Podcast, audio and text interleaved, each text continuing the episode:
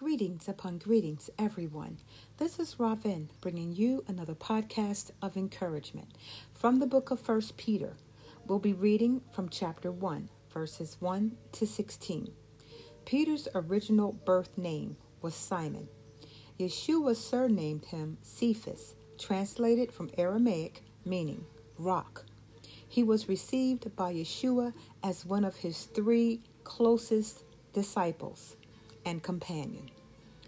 In the book of John, chapter 1, I'm sorry, in the book of John, chapter 21, one of the last times Yeshua appeared to his disciples after his resurrection, Yeshua asked Simon Peter three times, Do you love me? Peter responded, Yes, Master, you know I love you. Yeshua responded three times, Feed my sheep, referring to all those who love him. With that being said, let us get right into the reading of 1 Peter chapter 1 verses 1 to 16. It says, Peter, an apostle of Yeshua Messiah. Apostle here, Greek number 652, means a delegate, one who is sent with orders an ambassador of good news. Peter goes on to say, To those who are elect exiles of the dispersion in Pontus, Galatia, Cappadocia, Asia, and Bithynia, according to the foreknowledge of Yahweh the Father, in the sanctification of the Spirit, for obedience to Yeshua, Messiah, and for sprinkling with his blood. Sanctification here is referring to the state or process of being set apart. That is, to be made holy, wrought by the Spirit through cleansing and purging of the sin nature. Peter goes on to say, May grace and peace be multiplied to you. Blessed be Yahweh and Father of our supreme owner, Master, and sovereign Prince, Yeshua Messiah.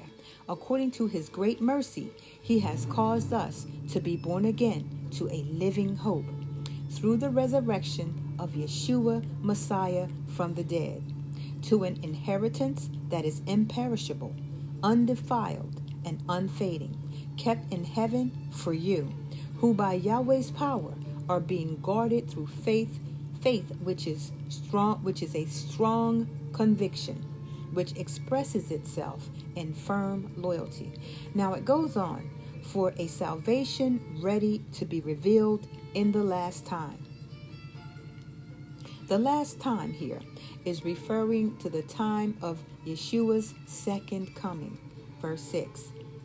In this you rejoice, though now for a little while, if necessary, you have been grieved by various trials, so that the tested genuineness of your faith or firm loyalty, which is more precious than gold that perishes though it is tested by fire, may be found to result in praise and glory and honor at the revelation of the second appearance of Yeshua Messiah. Though you have not seen him, you love him. Though you do not now see him, you believe in him and rejoice with joy that is inexpressible and filled with glory, obtaining the outcome of your faith, the salvation of your souls. Concerning this salvation, the prophets who prophesied about the grace that was to be yours searched and inquired carefully. Verse 11. Inquiring what person or time the Spirit of Messiah in them was indicating when he predicted the sufferings of Messiah and the subsequent glories. It was revealed to them that they were serving not themselves, but you, in the things that have now been announced to you through those who proclaimed the good news to you by the Holy Spirit sent from heaven. Things into which angels, long, or desire to look. Verse 13. Therefore, preparing your minds for action and being sober minded, meaning to have self control, governing one's behavior based on the word of Yahweh, displaying the character of Messiah Yeshua. It goes on Set your hope fully on the grace that will be brought to you at the revelation of Yeshua Messiah. As obedient children, do not be conformed to the passions or sinful desires of your former ignorance. Now, Peter quotes from the Old Testament in verse 15, saying, But as he who called you is holy, you also be holy in all your conduct. Since it is written, You shall be holy, for I am holy. Bless Yahweh's beautiful name forever.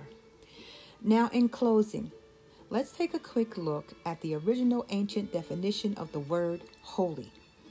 Hebrew word kadosh, Strong's number 6918, from its root word kadesh, number 6942. Here, the word is used to describe our Creator, Yahweh. It generally means holy, sacred, consecrated, or purified, but the more biblical and literal meaning is to be set apart or to be separated for a special purpose. Yahweh has instructed his people under the old and new covenants to be holy. Bless his beautiful name forever.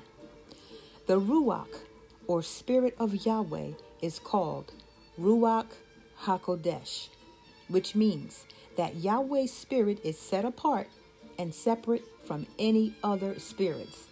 In the book of Isaiah, chapter 6, the prophet saw the heavenly beings, the seraphim, before the throne, before the great throne of Yahweh. They were calling out to each other, Kadosh, Kadosh, Kadosh is Yahweh of hosts. The whole earth is full of his glory.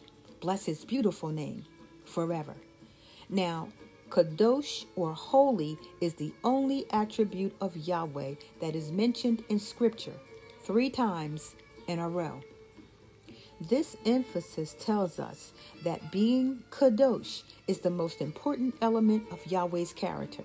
He is holy, sacred, pure, and completely set apart from all creation.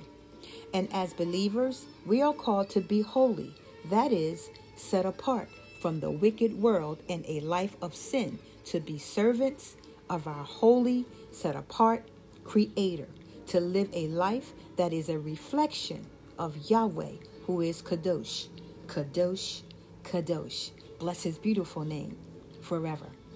Well, I hope this episode has been an encouragement to continue fervently in your journey with Abba Yahweh. Looking forward to that day when we'll see him face to face in all of his beautiful glory. Until next time, may the favor of our Creator rest upon you. Shalom.